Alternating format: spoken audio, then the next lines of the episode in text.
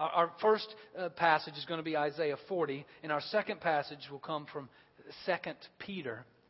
And it will they'll demonstrate for us, now that we're in this in between time, uh, Isaiah is speaking to his people in his day uh, about the beginning of the rescue operation or, or the next major step of the rescue operation, and that's Jesus' first coming. Then Peter will speak to the people of, of his day of when that rescue operation is totally finished. And, and that is Jesus' second coming. In Advent, it means coming, to come. Advent is a time when we both look back at Jesus' first coming and we look ahead to his second coming so that the rescue operation will be fulfilled and completed. Let's pray together. Gracious God, thank you for this time to gather. Thank you for your written word. And, and we pray that you will take your living word and speak to our hearts and our souls. Release us, free us to, to follow in the ways of Jesus. Teach us how, how to wait upon you in between Jesus' first and second coming. It's in His name we pray. Amen. Isaiah chapter 40 is found on page 581 in your Pew Bible and invite you to, to turn there. Read the first uh, 11 verses. Hear the word of the Lord. Comfort, O comfort my people, says your God. Speak tenderly to Jerusalem and cry to her that she has served her term, that her penalty is paid, that she has received from the Lord's hand double for all her sins. A voice cries out In the wilderness, prepare the way of the Lord. Make straight in the desert a highway for our God. Every valley shall be lifted up, and every mountain and hill be made low. The uneven ground shall become level, and the rough places a plain. Then the glory of the Lord shall be revealed, and all people shall see it together, for the mouth of the Lord has spoken. A voice says, Cry out! And I said, What shall I cry? All people are grass. Their constancy is like the flower of the field. The grass withers, the flower fades when the breath of the Lord blows upon it. Surely the people are grass. The grass withers, the flower fades, but the word of our God will stand forever. Get you up to a high mountain, O Zion, herald of good tidings. Lift up your voice with strength, O Jerusalem, herald of good tidings. Lift it up. Do not fear. Say to the cities of Judah, Here is your God. See, the Lord God comes with might and his arm rules for him. His reward is with him, and his recompense before him. He will feed his flock like a shepherd. He will gather the lambs in his arms and carry them in his bosom and gently lead the mother's sheep. This is the word of the Lord. Thanks be to God. Isaiah speaking to the people of Israel in, in, their, in the mess of their day, in, in the brokenness and sin of their day, as they're crying out for a rescue. Isaiah, speaking the word of the Lord to them, says, Be at ease. Be comforted. In the midst of your brokenness, your plight, your sin, be at ease because God's mercy is upon you. Just as we had last night uh, with, with the choir. Uh, they helped set us at ease by recounting the story of Calvary, recounting the, the story of Bethlehem, of God becoming flesh, dwelling with us, living for us, dying for us, being raised to new life so that we could join with Him. Uh, Isaiah is simply giving the people of his day a promise. He's saying, This is true. This will happen because it's the word of the Lord. We, on the other hand, have the advantage not only of seeing his word here, but of knowing the rest of the story and how it was fulfilled in Christ. How, how in Him God did come among us as a shepherd, carrying His people as lambs in His arms. How we know in Him and in His death that God's wrath was satisfied, His judgment was satisfied, totally fulfilled in Jesus. And, and instead of God coming as this fiery judge, we're told that He, and we know that He came as a gentle shepherd to rescue each of us to lead us out of our pain, whatever it might be, whatever our sin, whatever mess that we're in. Jesus is the perfect fulfillment of that comfort that Isaiah is speaking to us. Jesus fulfills it perfectly in his life. I mean, we see it over and over again in how he acted towards those that were around him. I mean, a few stories that, came to mind. Uh, go back to Mark chapter 5. Uh, there you, you see the, the story of, of the woman who'd been bleeding for years and years, hemorrhaging. So not only physically drained from her disease, but spiritually an outcast because she was unclean. And she simply touches Jesus' garment. And his gentle power heals her. In that same chapter, you read the story of the, the guy on the other side of the lake who lives in a cave, who the people are scared of him because he's mental illness, eh, demons, all the rest that overcome him. He can't control himself. At times they've tried to chain him up to protect them, but now he lives in a cave. And Jesus shows up on the shore and he frees him from his shackles, physical and spiritual. Even the story of Zacchaeus in Luke chapter 19. That, that filthy rich guy who is captive to his own lies, to his deceptions, who is enslaved under his wealth. And Jesus looks up the tree. Zacchaeus, I'm having dinner with you tonight. And Zacchaeus comes down and is freed. Salvation is his. That's the gentle healer. That's the, the rescue that God sends to us no matter where we are the broken, the ill.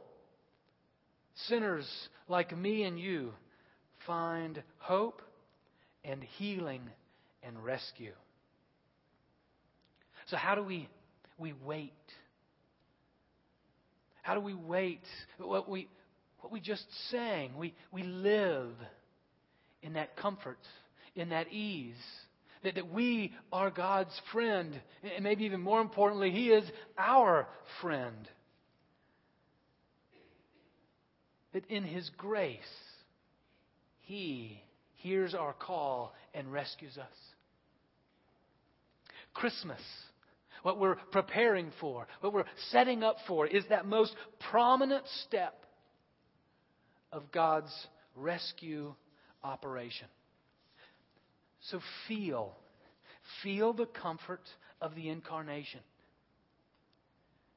Feel that the peace that God became one of us and he came as a baby.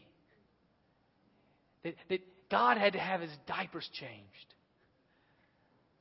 God had to be fed. And that he was raised to be that comforting, gentle healer, rescuer. That he truly did fulfill what he said in, in Luke 4 that he came to bring good news to the poor, to bring sight to the blind, to release the captives from whatever imprisons them. That's the comfort that Jesus brings to us. How, do we wait for him? We rest, we surrender to his love as a comforting heavenly Father one who sent his only Son to dwell with us and to die for us. Be at ease. God is indeed our friend, and we are his. Now, Peter then points us ahead. Points us ahead to, to the second coming. I mean, we wait today looking back at the first. And as we gather at communion, we will remember that first coming and how Jesus' body and blood nourish us, save us, rescue us. But we also look ahead toward his second coming. And, and there, Peter will teach us, just as he'll teach his people, then how to, how to wait. Because in Peter's day, it was really hard to be a Christian. I mean, you were a persecuted minority, and you were shunned by your religious community, shunned by your family. I mean, it was considered this minority cult in the first century. And so it was really hard to follow Jesus. And they were wanting to know when's he coming back? It'd be really nice if it were tomorrow. You know, we've all felt that way. Maybe it's when, if exams are coming up, it'd be really nice if Jesus came back soon, right? Or, when, uh, you know, at least by uh, April 15th, when taxes are due, uh, given the economic situation, it'd be really nice. If, if you're going to come back, come on back before then. And well, that's what they're asking even more so. Maybe some of our, our, our friends in Iraq are asking that question. You know, just this week, one of the elders in the church in Mosul was shot three times. Uh, the, the second of three, the first elder was kidnapped and murdered two years ago, and now Elder Shamel, who Chappie and I met when we went to um, uh, Syria to meet with the leaders of the church in Iraq, was shot three times and now has had to leave Mosul in order to recuperate. One was just, it was in his chest cavity and missed his heart. He's still alive. So we're thankful for that. They, they might be asking with all seriousness, Jesus, when you coming back? Here's how Peter uh, answered that question. How, how do we wait? Chapter 3 of 2 Peter, beginning with verse 8, page 988 in your Pew Bible or on the screen. But do not ignore this one fact, beloved that with the Lord, one day is like a thousand years, and a thousand years are like one day. The Lord is not slow about his promise, as some think of slowness, but is patient with you, not wanting any to perish, but all to come to repentance. But the day of the Lord will come like a thief. And then the heavens will pass away with a loud noise, and the elements will be dissolved with fire, and the earth and everything that is done on it will be disclosed. Since all these things are to be dissolved in this way, what sort of persons ought you to be in leading lives of holiness and godliness, waiting for and hastening the coming of the day of God, because of which the heavens will be set ablaze and dissolved, and the elements will melt with fire? But in accordance with his promise, we wait for new heavens and a new earth where righteousness is at home. Therefore, beloved, while you are waiting for these things, strive to be found by Him at peace, without spot or blemish, and regard the patience of our Lord as salvation. This is the word of the Lord. Thanks be to God. How does Peter tell the people then, as he tells us today? How do we, we wait for this second coming? He says, one, he, joins with Isaiah, know that it's coming. Just like Isaiah said, this is coming because the Lord of the, the, the, the word of the Lord has spoken it. More sure than the sun rising tomorrow morning is the second coming of Jesus. Because the word of the Lord has spoken it. But he tells them, you know, remember, your time and God time, they're not the same.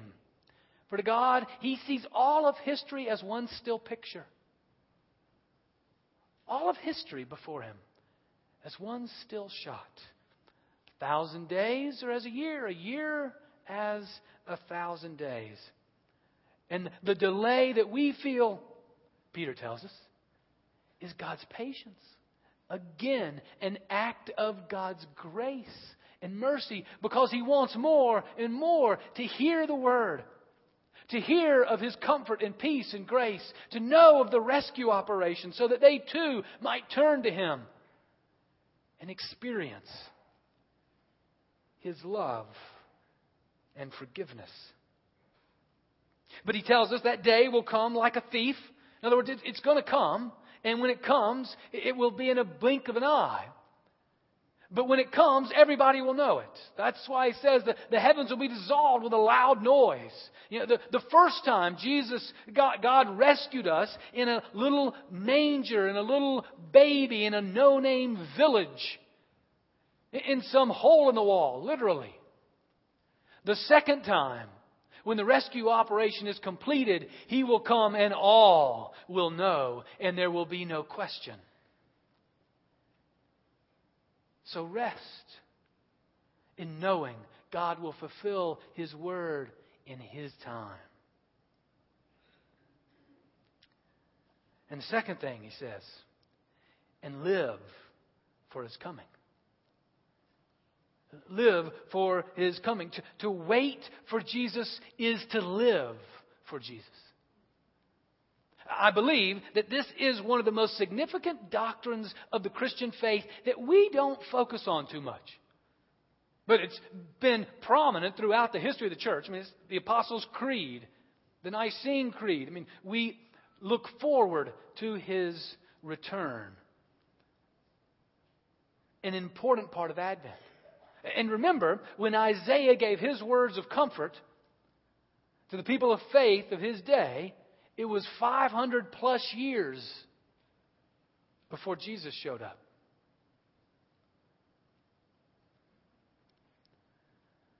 When he returns again, Peter says, the, the things of the world will, will be destroyed. They will be dissolved. The, the things that are, are worldly, that are not of God, will be totally dissolved as by fire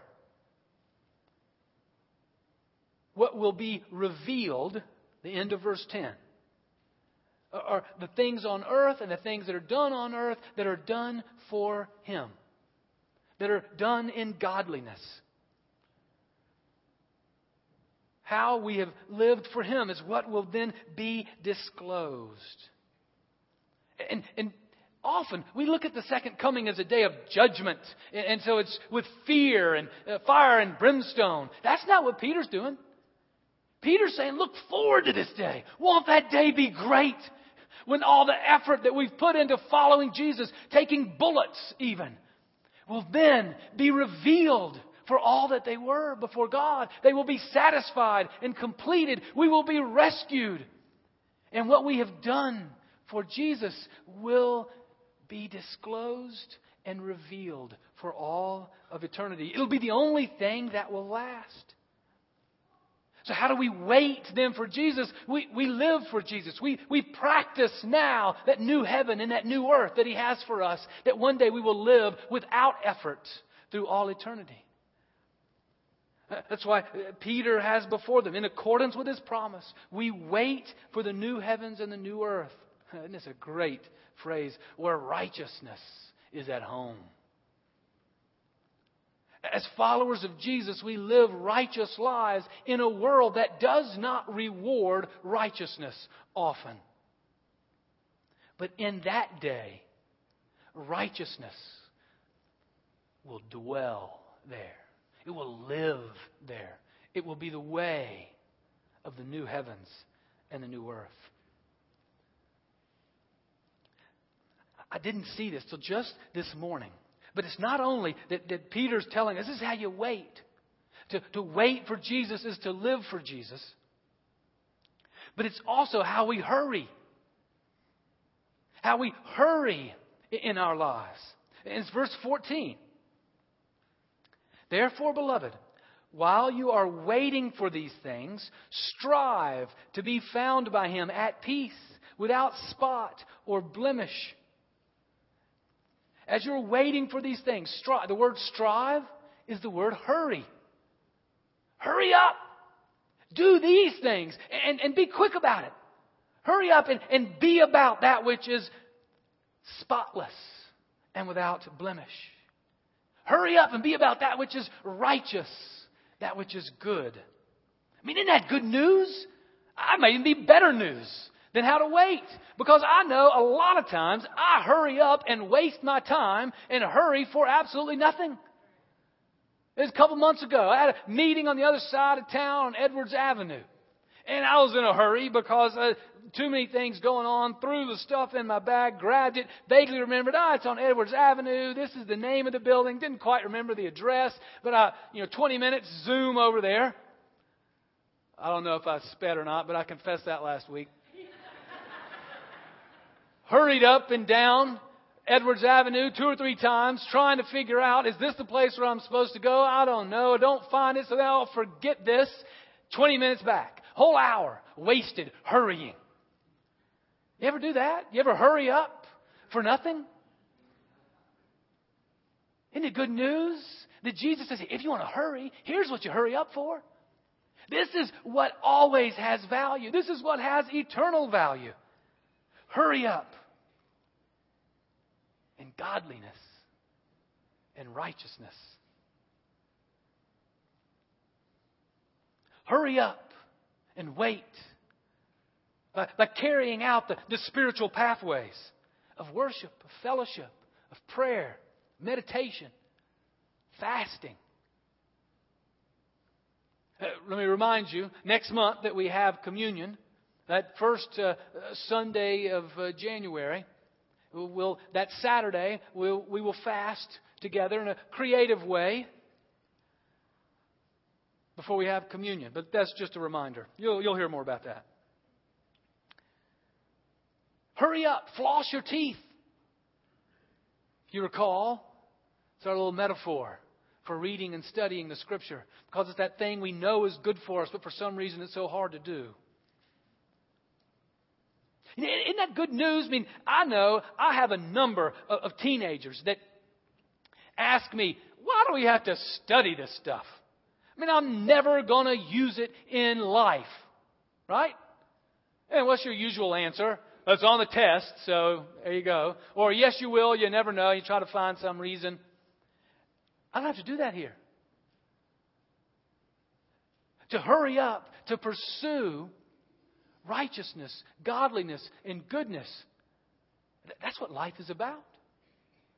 That's what life is about here. That's what life is about for all of eternity. Peter tells us not only how to wait, but how to hurry.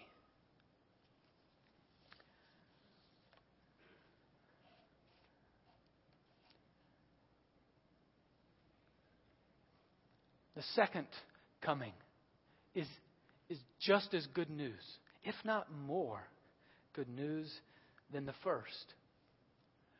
Because when that happens, the battle of following Jesus in this in between time is over.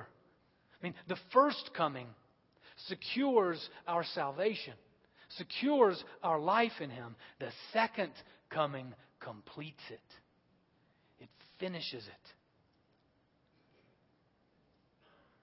completes our living in Him. And communion, as we gather here, is not only a remembrance of His first coming, but also hearkening to the second. Reminding us and encouraging us of that heavenly feast when we will all gather at the, the wedding banquet to come. And there the battle will be over. And there we will enjoy Him and enjoy one another face to face without obstacle. This is a reminder of that. This is just a taste of that feast to come. Yeah, open the doors. Let them all come in. How do we wait? Be at ease. God comes like a gentle shepherd. And he loves you as much as, as trite and cliche as this is, it's still just as true. God loves you just as you are. How do we wait? We live in, in purity, righteousness, godliness. Because God loves us just as we are, and He loves us so much, He doesn't want us to stay that way. To wait for Jesus is to live for Jesus. Amen.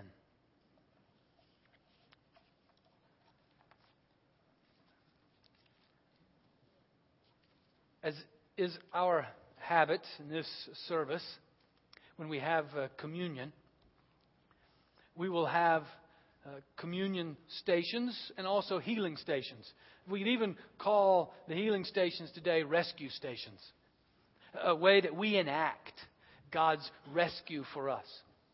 And there will be uh, some officers in the church, elders and deacons, who have little vials of oil, want to anoint you with oil and, and pray for you for, for whatever needs rescuing today. Um, if it's for you, for a loved one, whatever it might be, I uh, uh, invite you to come forward during this time for a prayer of, of healing. And I'll ask uh, the officers that will be uh, doing healing stations to go ahead and come forward now and find your, your place, just so you'll know where they are. At the same time, you'll see communion stations. And there uh, you'll find a, a, basket of bread. And what uh, and you'll see someone with a cup. And what uh, you're to do is come forward, grab one piece of bread, dip it in the cup, and there receive is from the Lord's table. Feel free as well, if you, if you need at this time, to come and simply kneel here or kneel in your seat or, or somewhere else. Or if, if the Lord has brought to your mind someone that um, has either against whom you've sinned or who's sinned against you, um, and, and you need to leave and go make a telephone call and be made right with them and then come back and receive. Feel free to, to do that as well. If you need to come forward here, simply kneel and pray. Invite you during this time uh, to do that uh, also. Now, as we uh, come to the table, let's uh, let's pray together. Richness of your blessings to us. We thank you for the Word made flesh that dwelt among us. We thank you for those that have been faithful to proclaim your word through the years, and now we come and celebrate at your table. And thank you for Jesus Christ, our Lord and Savior. Lord, this bread, ordinary bread from store, this cup, grape juice bought in a market, now we set it aside. We consecrate it to be a witness of the presence of the Lord among us, that Christ came to earth and dwelled among us, that Christ shed his blood on the cross. We come and celebrate and thank you for this gift.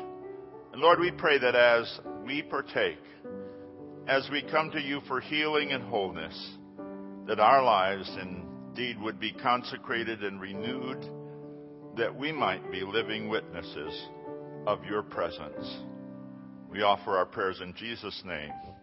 Amen. It was on the night that our Lord was betrayed that he took the bread, he broke it, saying, This is my body that is broken for your rescue. Come and eat. On the same night, he took the cup saying, This is my blood, shed for you for the forgiveness of sins. Take and drink, for I will not drink of the fruit of the vine until I drink it anew with you in my Father's kingdom.